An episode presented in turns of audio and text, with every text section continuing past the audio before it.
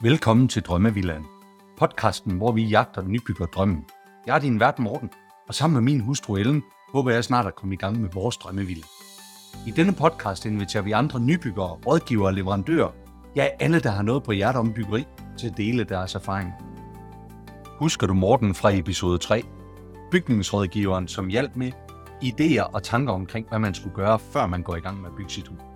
Men vi stopper ikke her, fordi Morten og jeg vi blev enige om, at vi skulle lave episode nummer 2, som i dag kommer til at handle om, hvad skal man gøre undervejs i byggeriet. Morten, endnu en gang velkommen til Drømmevilland. Jo, tak. Jeg har glædet mig til i dag til en ny snak med dig, men du har jo været med i en episode før, hvor vi talte omkring det her med, med, med før man egentlig bygger hus, og før man egentlig kommer i gang. Og det er jo et lidt andet tema, som vi skal, vi skal forbi i dag. Men inden vi, inden vi hopper ind i det, for dem, som ikke mødte dig i, i den første episode, hvor med, lad os lige høre lidt om, øh, hvem du er din baggrund. Jamen, øh, jeg hedder Morten Mathiasen, og jeg er rådgivende bygningsingeniør, eller byggesagkyndig, som det også hedder i, i folkemunden. Jeg øh, lever af at, at rådgive øh, mestendels private forbrugere omkring øh, alle livets øh, boligforhold, lige fra øh, køb eller byg af hus til undervejs drift og vedligehold, energirenovering til så også at øh, sælge dem på, på et tidspunkt. Så øh, har mange forskellige opgaver heldigvis. Ja, så du ser jo nogle af de her udfordringer, som der opstår øh, i bygget, og bliver kaldt ud til noget af det og så videre. Og det er jo også derfor, jeg sætter utrolig stor pris på, at du har lyst til at dele nogle af dine erfaringer i uh, podcasten. Ja, desværre kommer meget af min erfaring jo også fra at være, fra at være syn- og skønsmand, hvor man jo rigtig er blevet uvenner ude i byggeriet. Så må ja. vi også komme ud og kigge på det, hvad der ja, tager. Ja, lige præcis. Så øh, vi prøver, det, vi, det vi egentlig har aftalt, hvis vi prøver, at, prøve at dække lidt af, det er jo lidt det her med, hvad der sker der under byggeriet. Øh, ja. Og hvordan skal man, øh, hvordan skal man gribe det an som, uh, som nybygger? Øh, og nogle gode råd fra dig omkring det. Øh, jeg ved, du har nogle ting, uh, som du egentlig godt kunne, kunne tænke dig at dele med os omkring, hvordan man som nybygger egentlig bør, bør gribe den an, uh, når man er i gang med byggeriet. Ja, men det er også rigtigt. Jamen, jeg kan jo starte med at sige, at øh, jeg kan godt lide, når man er en ansvarlig bygherre, og det vil sige forstået på den måde, at man er lidt proaktiv, og man deltager aktivt i, i byggeriet. Det kan også være sjovt og spændende. Det er sjældent, øh, eller de, de fleste folk bygger kun én gang i deres liv, og øh, det, det er sjældent, man bruger så mange penge, som man gør, som når man bygger et byggeri. Så gå, så gå aktivt ind i det og være, være deltagende. Det får man et, øh, et godt byggeri af. Ja. Og, og det første, jeg vil anbefale her, det er at sige, når nu vi når nu man kommer til reelt udførelsesperioden, eller selve byggeriet, så har man jo allerede været i gang i, i rigtig mange øh, år, måneder, med at få defineret og tegnet og projekteret øh, det her hus her. Så det første, man gør, når man skal til at i gang, det er, at man lige holder sig et sidste projektmøde. Altså, nu går vi i gang, men nu sætter vi os lige ned alle sammen, det vil sige øh, bygherre, arkitekten, eventuelt rådgiver, der har været på, og så øh, selvfølgelig den udførende øh, entreprenør, som man har, har, har valgt øh, til at bygge det her projekt her. Og det hedder et projektgennemgangsmøde, og er blevet meget fint defineret i de nye AB-regler, AB18. Men der, der gennemgår man simpelthen byggeriet fra A til Z, eller måske retter fra B til øh, Z, med, men starter med, simpelthen med noget så banalt som byggeplads. Jamen altså, der er det grunden. Hvad skal der ske her? Hvor skal huset stå? Det lyder åndssvagt, men, men altså, det, det er det, man gør, øh, fordi man, man, man opdager faktisk, desværre nogle gange, eller ret, ret ofte faktisk, lige nogle små sidste detaljer, hvor man lige sidder og siger, oh, hvad sagde du der? Er, er vi ikke enige om, at der skal være fire ovenlysvinduer? Nej, øh, vi har da kun tre med i kontrakten og sådan noget. Nå, okay, det var da mærkeligt, fordi det står her på side 4. Sådan nogle ting opdager man faktisk relativt ofte. Men altså lige tage tilbage til, til byggepladsen og sådan noget, men det er jo også, at man snakker jord, og hvem sørger for at køre det væk, er det med i prisen eller ej, og, altså, så er der en masse detaljer, og det, det er bare rigtig, rigtig fedt at lige opdage det, før man står med en gravko i tomgang, eller øh, 17 håndværkere på pladsen, som står og venter på, at man kan komme videre. Så det er penge givet rigtig godt ud, og jeg siger det nogle gange så på den måde, fordi betal nogle gange dine rådgiver og dine entreprenører for det her projekt gennemgangsmøde, hvis det ikke er med i, i deres umiddelbart, fordi det er jo noget, der tager noget tid. Sådan en projekt gennemgangsmøde for et almindeligt hus kan hurtigt godt tage tre timer eller et eller andet at sidde og gennemgå det hele, ja. efter hvor veldefineret projektet er. Men det er ja. godt givet ud. Okay. Er der forskel på, om, om man bygger med typehus eller bygger med arkitekter? Altså, hvor, ja. er der nogle forskel i det? Ja, det, det er der, og det, det, det er jo nok her, den største forskel er. Altså, at har man købt sig et typehus, øh, så er det jo sådan rimelig veldefineret. Så der, der holder man altså sjældent øh, de helt store projektgennemgangsmøder. Der, der holder man et opstartsmøde på pladsen, og det, øh, det er sådan lidt mere simpelt, fordi det er lidt mere plug and play. Altså det, uden at forklare det, det er typehus nummer øh, 3440, dem har de bygget 400 af før, så, så det kører sådan lidt mere på skinner, og det er jo det, der er fordelen ved et typehus. Så ja, projektgennemgangsmøder er særlig vigtigt ved arkitekttegnede huse og øh, kan man sige, hoved- eller farveentreprenører. Hvor man, ja. Ja. Øh, så, så der, der, der er en stor forskel der, det kan der være. Ja. Men altså typehusene holder de her opstartsmøder, det vil sige, nu går vi i gang, og så mødes man tit og ofte ude på den, den rå byggemark, eller har revet et hus ned eller et andet. Ja. Og så kommer der en landmåler og banker pælene i, hvor skal huset stå. Så det, altså, her kan man allerede nogle gange faktisk godt fange en fejl. Øhm, der er typisk mange forskellige tegningsversioner. Øh, og nogle gange så får landmåleren altså den forkerte version, eller støbemanden eller et eller andet. Øh, og det er selvfølgelig en katastrofe, at man får placeret huset forkert. Så sådan nogle helt banale ting har vi altså set eksempler på, at man holder et opstartsmøde, så har man banket fire pæle i jorden, eller hvad det nu er, og så står fruen i huset og siger, blev vi ikke enige om, at huset skulle stå fire meter tættere på naboen mod øst? Nå, jo, det gjorde vi da også. Altså, det, det sker, øh, ligesom højden af huset, altså koderne på huset, også godt kan smutte. Når man så står der og har sat galjerne, som det hedder, de her pinde, man sætter i jorden, så kan man jo lige pludselig se højden af det færdige fundament, og så står man også og siger, det ser godt nok ud til at ligge lidt lavt, det hus her. Ja, men det er det, vi aftalte, og så videre, så videre. Og så kan man, og det sker altså relativt ofte, tage en meget hurtig beslutning der og sige, nej, vi, vi er simpelthen lige nødt til at hæve huset 30-40 cm, for ellers så ligger vi under vejen eller naboens hæk eller et eller andet andet og sådan noget. Det sker, øh, og det, det understreger jo netop vigtigheden af at lige tage det her touchdown, før man går i gang, og lige sige, hvor skal skabet stå, før vi går i gang. Ja. Det lyder jo helt voldsomt banalt, ja. det her. Ja. det gør det. Jeg har også haft et eksempel, hvor man har bygget en carport ud foran et stort fredet træ. Det vil sige, der stod et meget, meget stort træ lige foran indkørslen til ens carport. Træet, træet det var blevet tegnet forkert ind på, på øh, grundplanstegning og sådan nogle ting. Og så stod man jo lige pludselig der og skitserede, hvor skulle indkørslen være til carporten, så stod der altså et træ. Så måtte man lige øh, spejlvande hele huset med eller mindre. Så det, det sker. Ja, okay. okay. Jamen, der, jeg er garanteret, at du kommer garanteret ud for nogle, øh, nogle spændende historier og har noget at dele, når du, når der, ja, når ja, du sidder til familiefesterne. Ja. ja, det må man sige. Der er nogle sjove historier, absolut. Er der nogle specielle ting, man skal lægge vægt på i det her, øh, det her formede øh, nu? Altså... Nej, ikke, ikke nødvendigvis, men jeg, jeg, jeg, jeg siger jo ofte til folk, jeg siger, altså, folk har jo lidt forskellige drømme, øh, tanker, visioner for deres nye hus. Jeg tror, vi snakker om det, det i forrige øh, afsnit. At, at har man nogle kernevigtige punkter for en, jamen så sæt selvfølgelig fokus på det. Øh, så er det meget, meget vigtigt, at ja, huset sidder i den rigtige højde, fordi man bygger på en skrånende grund og sådan noget. Så skal man selvfølgelig have kæmpe fokus på det. Øh, ja. Men ellers have fokus på de her kerneting.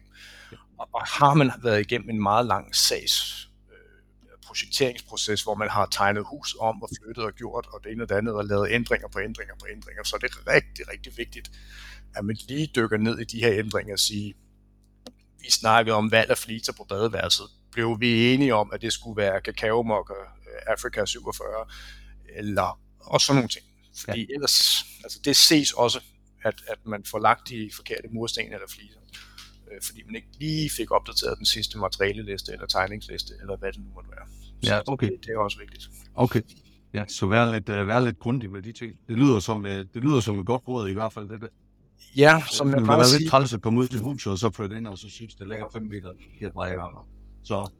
Ja, fordi det, det gør man sjældent noget ved. Lad, lad os bare sige det sådan. Øh, og det, det, det er, som jeg siger, byggeri er en rigtig, rigtig dyr branche at lave fejl i. Så, så øh, som man nogle gange siger med gør det selv arbejde, mål to gange og sav en gang. Ikke? Altså, øh, ja. det, det gælder i særdeleshed her. Øh, okay. Ja. Så det at være grundig på det. Ja. ja så, det, så det var vel egentlig det, var vel egentlig det her projektmåde, eller hvordan, eller er det flere ting, ja. vi skal have på det? Nej, jeg tror, at det var det. Øh, ja. men det bringer... Så må der være nogle flere ting under, under byggeriet, noget vi skal være opmærksom på, eller bare være opmærksom på, eller gøre. Ja, der kan jo være rigtig, rigtig meget, lad os bare sige det, det. Øh, og, og der er også kæmpe forskel på øh, projektet, hvor komplekst det er. Øh, men det bygger jo lidt brug til, at, at jeg vil jo, hver jeg selv er rådgiver, så vil jeg jo meget kraftigt anbefale, at man får sin egen bygherrerådgiver undervejs, ja. og eller tilsynsførende øh, ja. Sagkyndige, som kan komme ud og kigge på bygget. Ja. Og den person bør man selvfølgelig også invitere med til øh, det her projekt gennemgangsmøde, det siger sig selv. Selvfølgelig, selvfølgelig. Og det, der egentlig også er vigtigt lige her, for det, det er jo ikke typisk noget af det, som du laver i, i dag. Så det er jo ikke, det er jo ikke dig selv, du sidder og, Nej, og, det er og sælger dig ind i det her. Det, det, er egentlig, det er egentlig velmening og råd til nybygger. Det er ikke en salgstale, vi er i gang i. Nej.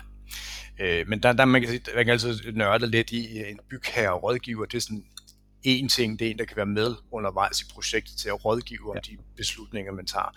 Og så er, kan man reelt godt have en helt tredje, fjerde, femte tilknyttet part, som er rent tilsynsførende, som, som udelukkende bare fokuserer på at, at lave tilsyn. Fordi tilsyn undervejs er ikke byggeledelse, og det er ikke byggestyring, og det er heller ikke projektering.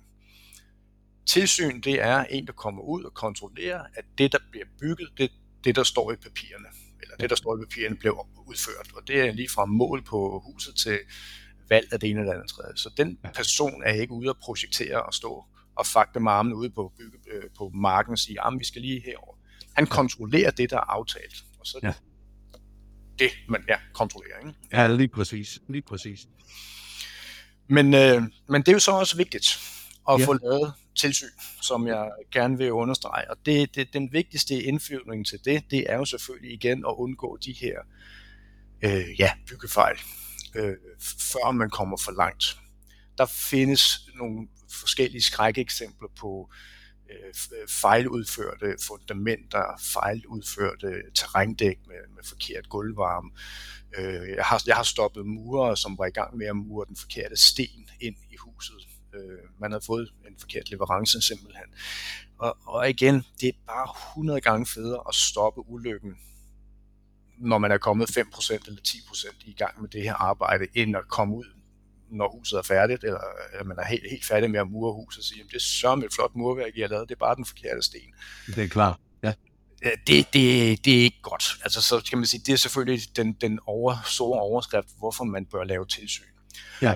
Øhm, hvad, hvad med gulvvarme? Hvad, hvad, du, hvad, du, det nævner du lige, at du har nogle eksempler på det. Hvad, hvad, hvad fortæl?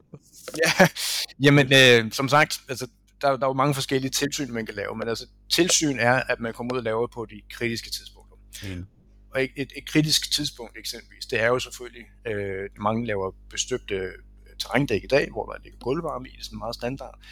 Øh, og igen, får man lavet en fejl på gulvvarmen, så er det bare rigtig ufedt at opdage det, øh, når, når gulvet er støbt, for at sige det som det er. Så der findes eksempler på, at når man laver gulvvarme, så laver man jo zoner, det vil sige en gulvvarmezone til børneværelset, en gulvvarmezone til det næste børneværelse osv. osv., osv. Øh, og nogle gange så bliver de lagt forkert, de her zoner. Det kunne også være den der uopdaterede tegning. Øh, og jeg har stoppet byggeri, hvor man havde lagt den ene zone en meter inde i det forkerte rum. Øh, det er selvfølgelig lidt uheldigt, fordi man vil jo gerne kunne styre varmen i de enkelte værelser. Det er lovkrav, at man skal kunne styre varmen i de enkelte værelser. Men det er jo lidt svært, hvis det ene rum, det står og banker ud af, for der vil man gerne have 23 grader, og så har man øh, et andet rum, som har mindre. Ikke? Øh, så kan man ikke styre det, hvis der ligger en meter ekstra varme derinde. Hvad er, hvad er konsekvensen af sådan ting? Når nu sagde du, at du nåede at fik, fik det stoppet. Hvad er, hvad er konsekvensen egentlig, hvis man bliver færdig ved sit byggeri og begynder at opleve nogle af tingene? Jamen det kan jo, altså så hårdt sagt, så er konsekvensen jo hård for ham, der har lavet fejlen, fordi han må jo selvfølgelig bare rette det, men det er ved Gud meget nemmere sagt end gjort at rette en gulvvarmeinstallation, for den er jo ligesom støbt ned i gulvet, og så handler det om, at man skal banke gulvet op og ja. starte forfra. Og det er jo ikke kun i det værelse, man, man opererer i, det er jo så også i det her eksempel værelset ved siden af. Yes. Og så er der jo så slanger, der løber hele vejen ud til brygget, som man også skal have fat på. Altså, så det, yes.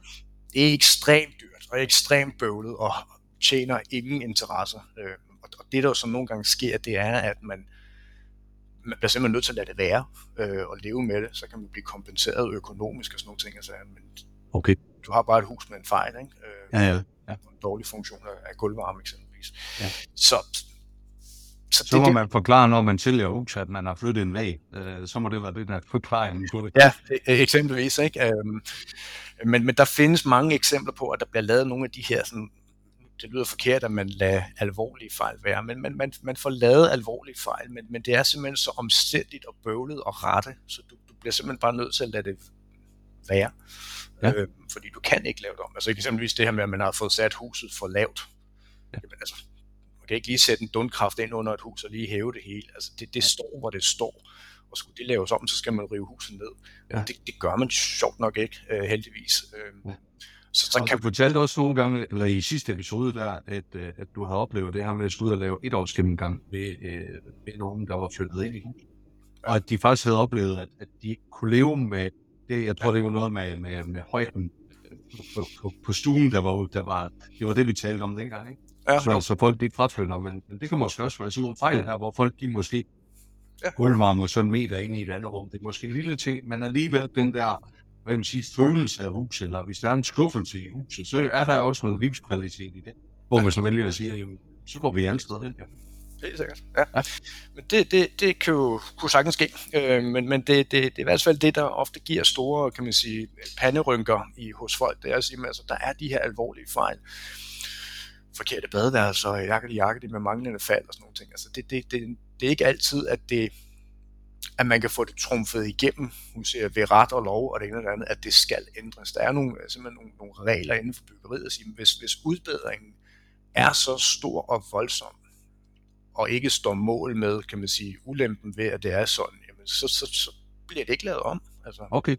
Er det også uh, faldet ind i badeværelset? Nu nævner du det. Ja, det var måske så et lidt dårligt eksempel, men altså i teorien kan man jo godt have et badeværelse, som ikke lever op til, til, til bogstaverne i kravene med, at der skal være fald uden for bruselige og sådan noget også.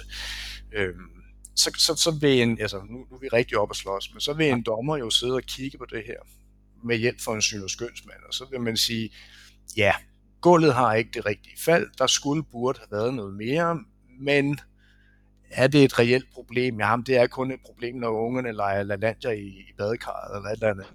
Nå, men okay, jamen så banker vi altså ikke et helt badeværelse op for at lave det om.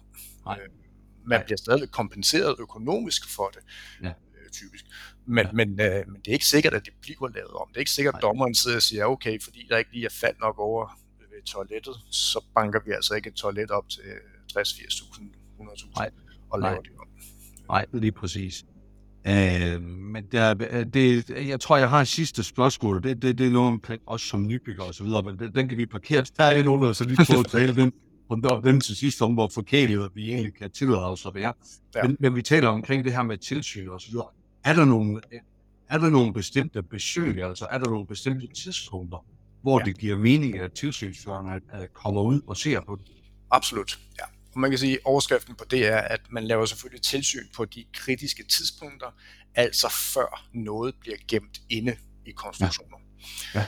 Så sådan en, en meget klassisk uh, tilsynspakke uh, for, for dem, der laver tilsyn, jamen det er en, en 6-7 besøg på byggepladsen undervejs. Jeg kan lige ramse op. Det er typisk, når fundament bliver støbt. Det er altså, mens betonen flyder, så man står derude og ser betonen ryge ned i hullet. Så er det, når, før man støber terrændækket, altså hvor man er ude og kontrollere øh, ja, radonsbærer, isolering, øh, jord, eller gulvvarme, som vi snakker om. Derefter så er det tagtilsyn. Øh, det, der har man sat indervæggene, lette eller øh, tunge, gasbeton, etc.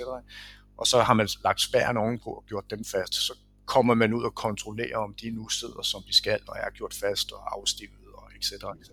Og der kigger man så nok også på indervæggene, om de står rigtigt. Øh, de bliver nogle gange for, placeret forkert øh, sådan en sjov lille øh, fokusområde der, det er jo nischer. Altså så hvis man har bygget en køkkenniche ind, hvor der skal stå øh, to øh, køleskab, fryseskab og et inventarskab, så, så skal den niche helst være omkring 180 cm plus lidt til siderne.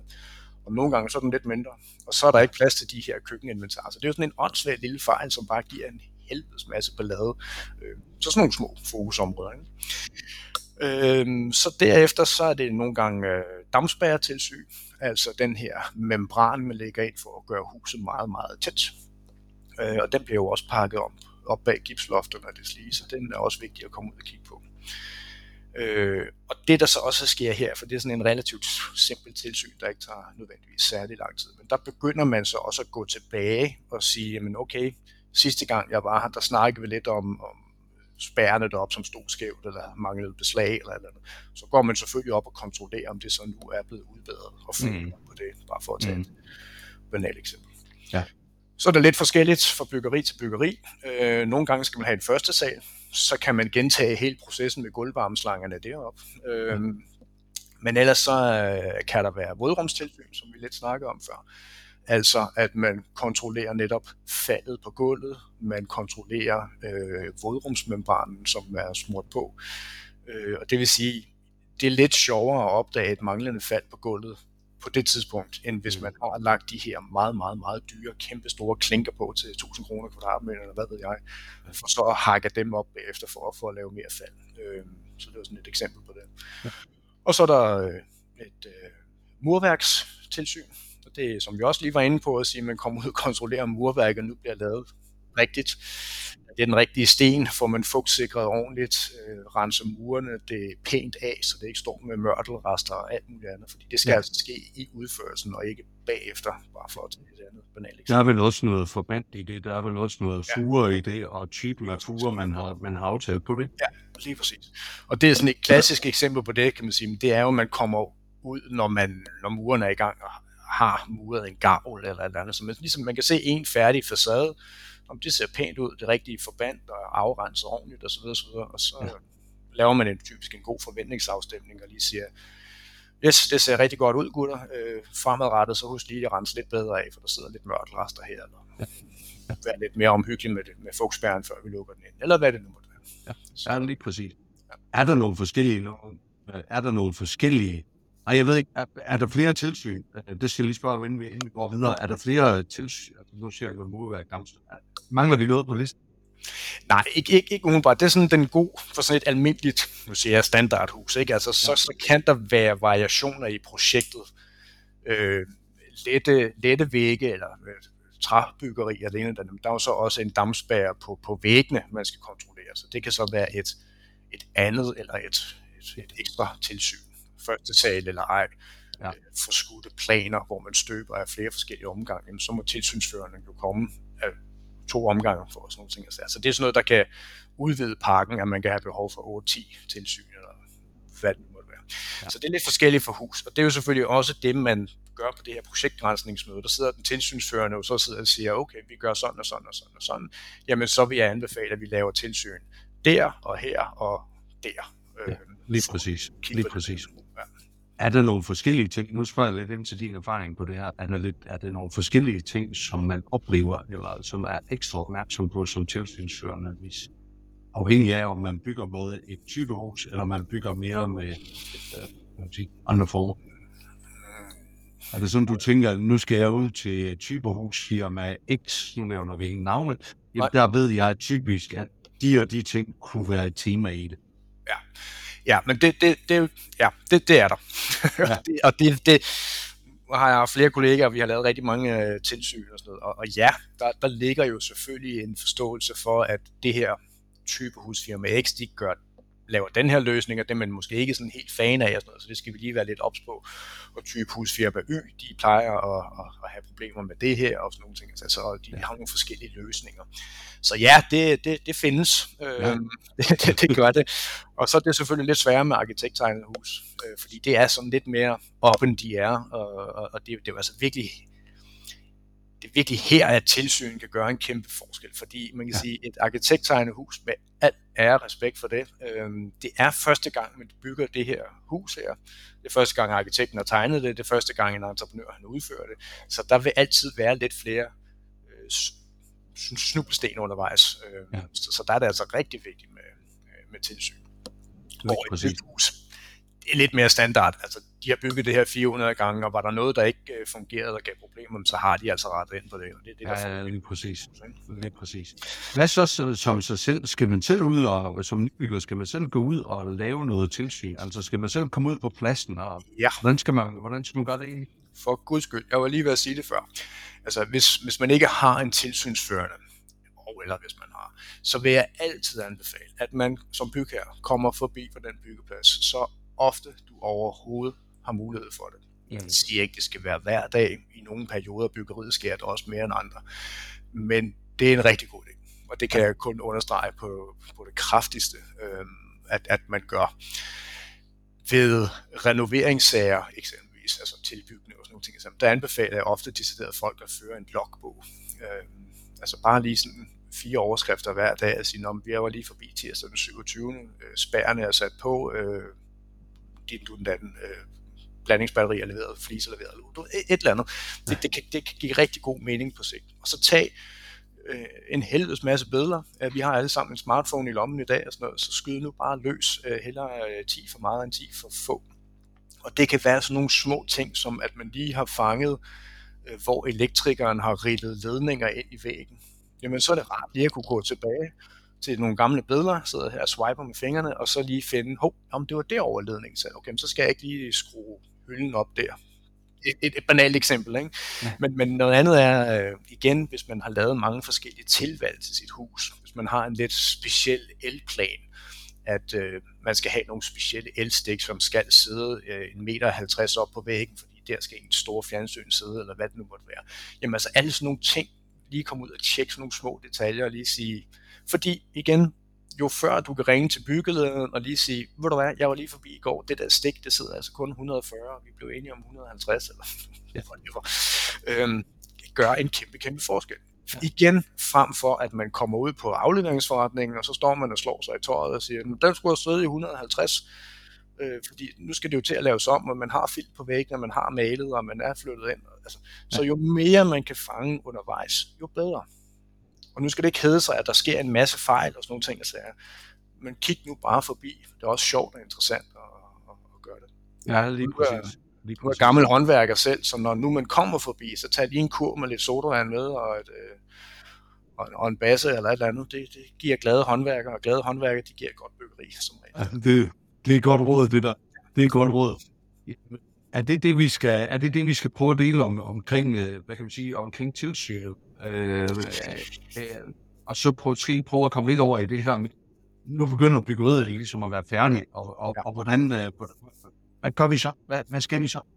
Ja, så, øh, så kommer vi jo så til, kan man sige, afleveringsprocessen. Men før vi er klar til at aflevere huset og flytte ind i det, så må jeg på det kraftigste anbefale, og det gælder både øh, bygherrerne, men også de udførende entreprenører, at man får inden kontraktmæssigt får aftalt, at der skal holdes det, der hedder en før gennemgang.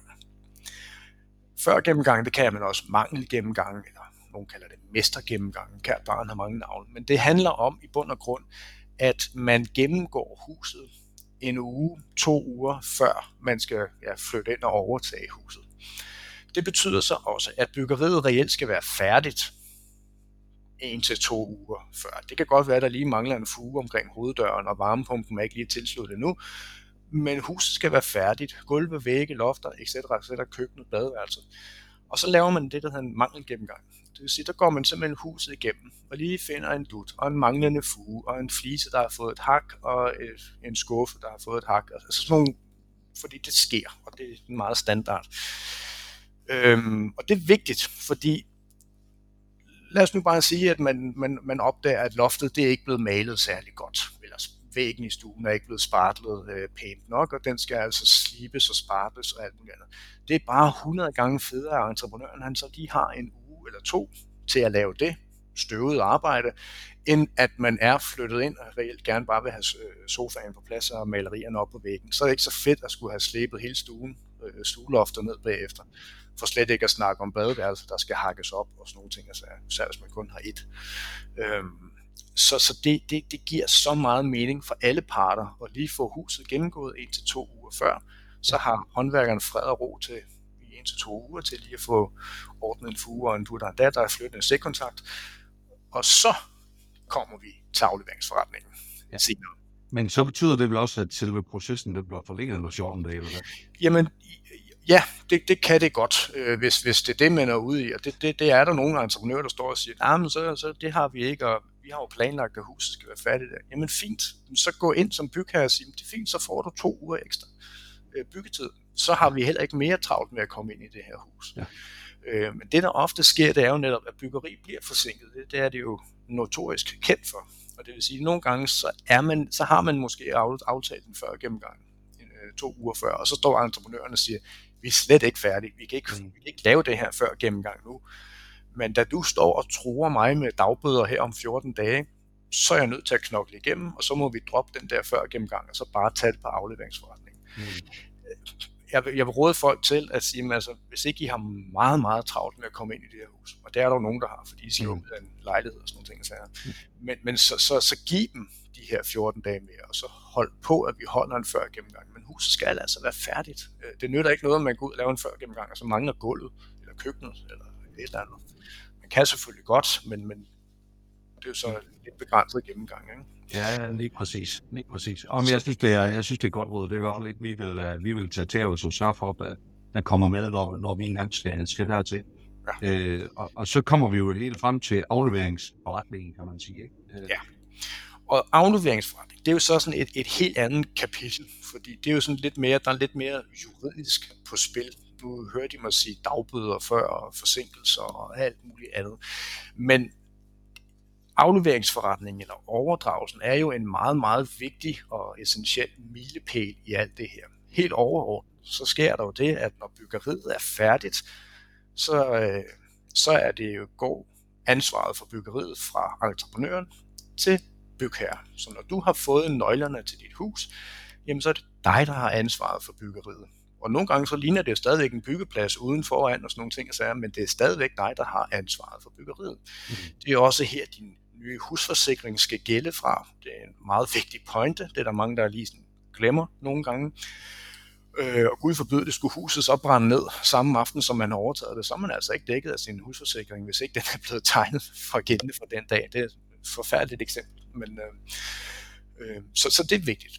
Det næste er jo så, at når så man overtager ansvaret for byggeriet, så er det jo også sådan, at alle de fejl og mangler, nu snakker vi visuelle synlige fejl og mangler, det er også dit eget ansvar.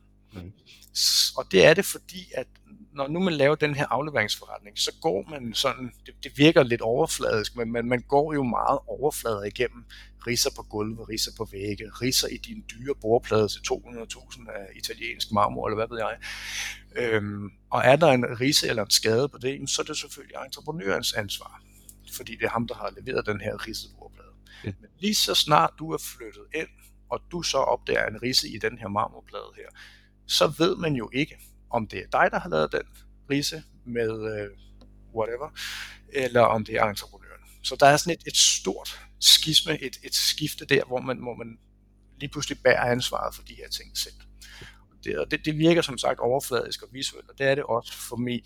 Er det en stikkontakt, der ikke virker, eller varmen i gulvet ikke virker? Det er jo ikke ja. dig som bygherre, der har lavet den skade på huset, så skal du virkelig opføre det tosset. Ikke? Men, ja. altså, det vil sige, der, der diskuterer man ikke, om det er en, en mangel eller ej, eller om det er bygherre, der har ødelagt stikkontakten.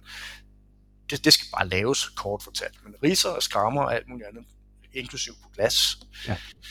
øh, det, det, det, det er dit ansvar som, som bygherre bagefter. Ja. Og det giver nogle frygtelige diskussioner derude. Øh, Jamen, det, kunne jeg, det, det, det kunne jeg sagtens forestille mig. Det kunne jeg sagtens ja. forestille mig. Forhåbentlig så vil alle de her råd her, som du er kommet med i dag, også gøre, at man er, man er glad, når man endelig får flyttet ind, kommer ind i sit hus, og man ja. er, er lykkelig, og man er tilfreds, og man synes, at den kæmpe store hvad kan man sige, opgave, det har været at, at bygge et hus, at den faktisk også øh, for, hvad kan man sige, kommer hjem. Præcis. Meget, ja. meget klogt sagt, fordi det er faktisk det, jeg siger til folk, at, at afleveringsforretningen skal jo være en fest. Ja. Altså, hvor ofte får du et nyt hus til, jeg ved ikke hvor mange millioner, det skal jo være en fest, og det skal være fedt, og det skal være behageligt. Og der skal man reelt bare koncentrere sig om at, at vide, hvordan man tænder for køleskabet, og hvordan den nye varmepumpe den fungerer. Og, og ja. det er det, der skal være fokus på. Det er ikke om der er manglende fuger og skidt og møg og sådan nogle ting. Altså, fuldstændig præcis. Og, og det er det, man får ved det her, øh, ja. ved at gøre det på den her måde her. Morten, det lyder, det, lyder, det lyder rigtig godt. Inden vi lige slutter af her, så har jeg lige sådan et sidste spørgsmål. Der. Mm. Og vi taler lidt omkring det, også det her med, med, med faldmaden altså, og sådan nogle ting. Og nu må du, øh, nu må du være ærlig. Jeg sidder jo selv som, som, som nybygger i det her. Men helt ærligt, er vi en lille smule forkælet? Er vi stiller vi for store krav? Er der noget, som du egentlig godt kunne tænke dig at sige til Nybyggerland, og så sige, her bør man måske lige overveje nogle ting, kan man sige. Ja, det, det, det er der. Som det er. Det er jeg glad for, du siger. Jeg, jeg, jeg, jeg driller jo lidt og siger, at uh, Sofie, Karoline, Amalie, Josefine, Konstans, uh, hun har rigtig, rigtig store krav til det her nye byggeri. Uh, og på den ene side, det skal hun også have lov til, fordi hvor ofte bruger man 4-5 millioner på, på et nyt hus, eller hvor meget man nu bruger på et hus. Øh, så selvfølgelig skal det være i orden. Og jeg siger også til håndværkere, at kravene er skærpet de seneste år. Vi stiller store krav til, til, til de produkter, vi køber, og det er de altså også nødt til at følge med på. Men når så du siger det, så bliver der også stillet nogle gange nogle høje krav. Man har nogle meget, meget, meget høje forventninger til byggerier. Det som sagt, det må man også gerne have, men, men det er håndværk, og det skal vi huske. Altså, det er en håndværker, der har stået og pudset de her vægge med hænderne. Det er en håndværker, der ligger på sine øh, blødende ømme knæ og lagt dine øh, store 80 gange 80 klinker, som vejer et ondt år. Der er tolerancer, og det skal man vide. Og det er jo så også derfor, det er en meget god idé at have en bygherrerådgiver med, eller en tilsynsførende, som kender de her tolerancer, og som ved, hvor du kan slå ned og sige, det her det er ikke i orden. Og, og noget andet, der må man sige, ja, der er tolerancer. En klog mand siger jo, at tolerance, som jo er beskrevet på mange af dem på tolerancer.dk, øh, det er jo det spillerum, som en håndværker har at udføre en opgave indenfor. Altså, ja. hvor, hvor skævt må tingene være, det lyder så åndssvagt, men altså, sådan et banalt eksempel, jeg synes, der er sjovt, det er, at et, et gulv kan jo godt være plant, altså lige, men ikke nødvendigvis vandret. Ja. Og der er faktisk krav til, hvor skævt et gulv må være. Det er 1 cm målt over 6 meter. Så når man står i sit store køkkenalrum, som er 12 meter langt, så må gulvet faktisk godt falde med 2 cm fra den ene ende til den anden. Ja. Og det er jo, det er jo meget, men, men det er altså de tolerancer, man har, fordi der har stået en betonbil på en eller anden våd oktober morgen i silen regn og pumpet det her beton ud, og der har stået nogle stakkels mennesker og prøver at få det her til at blive bare nogenlunde vandret. Der er udførelsestolerancer for det. Øh, og og der, der, man er lidt hård ved de her håndværkere engang. Øh, okay. Okay, maler. det kunne jeg nemlig, det kunne jeg nemlig ja. godt forestille mig. Jeg har faktisk, nu, uh, nu vil jeg, uh, alle mulige gode grunde, så vil jeg ikke nævne min kammerats navn. Jeg er helt sikker på, at hvis jeg var åndmærker, så havde jeg på ingen som helst måde lyst til at bygge noget som helst for ham. Nej. Fordi det er en historie på nogle af de ting, som, som, som han har gjort i det her. Det, der synes jeg i hvert fald, der er i hvert fald ikke plads til tolerance, kan man sige. Så jeg tror faktisk, at det skal sådan også være det sidste, det sidste råd i det her, det er jo også, vi lige skal tænke os lidt om som nybygger i den her, og og måske lade være med at altid at være, øh, synes vi har Ja, det, det, det er vigtigt, og, og, og man kan sige, som vi så lige kort snakker om, jeg vil bare lige sige, at hvis man har de her meget, meget stramme krav til ens færdige produkt, som jeg siger, det er jo fair nok, men du skal også bare betale for det. Så når jeg nævner tolerancer, uden at det skal blive for teknisk, så snakker man jo om lempet tolerancer, man snakker om normal tolerance, og så snakker man om skærpet tolerance. Så hvor en almindelig tolerance, det kan være plus minus 2 mm på en 2 meter, men vores skærpede tolerance, det hedder så plus minus 1 mm, eller 0 eller deromkring. Og det vil sige, har man en forventning om, at man får et spidsen hus, der bare står som fuldstændig pudset æg, jamen så må man stille krav om det i sit projektmateriale og sige, kære venner, jeg vil gerne bede om skærpet tolerancer. Og så siger håndværkeren, ja vel ja, men det kan du da godt få. Men så skal jeg lige spartle væggen fire gange mere. Mm. Og det koster så sjovt nok Selvfølgelig. fire gange mere. Selvfølgelig. Jeg synes, det er nogle, øh, jeg synes, det er nogle gode, øh, gode ting, der er kommet frem her, Morten, og jeg håber, at den her samtale og den her episode her, den er med til, at der er nogen, der kommer lidt mere lykkelige ind i deres husbyggeri, og vi undgår ja. nogle af de der store fejl, fordi hvis vi, ja, hvis vi bare kan undgå en af dem, kan man sige, eller en af de sager, så, øh, så synes jeg, vi har gjort et godt stykke arbejde i dag. Absolut. Enig. Så, øh, så tak for din tid her. Jeg smider link i show notes op til dit website og op til, op til din LinkedIn-profil, hvor jeg vil anbefale, at man går ind og, og følger dig. Uh, nu er vi connected der for nylig, og det er nogle fede ting, der kommer op der. Det er meget lærerigt, det du deler der, så også tak for det. Det er godt. Det er godt. Super. Tak for det. Det er godt. Morten, kan du have en fantastisk dag? Ja, det er godt. Tak fordi du lyttede med på denne episode af Drømmevillaen. Følg os på Instagram, hvor vi poster billeder og videoer fra vores gæster og fra vores samtaler. Har du noget, som du vil dele, så ræk endelig ud til os. Det gælder både, hvis du er nybygger, rådgiver eller leverandør. Så kan vi alle blive klogere og forhåbentlig få vores drømme til at blive til virkelighed.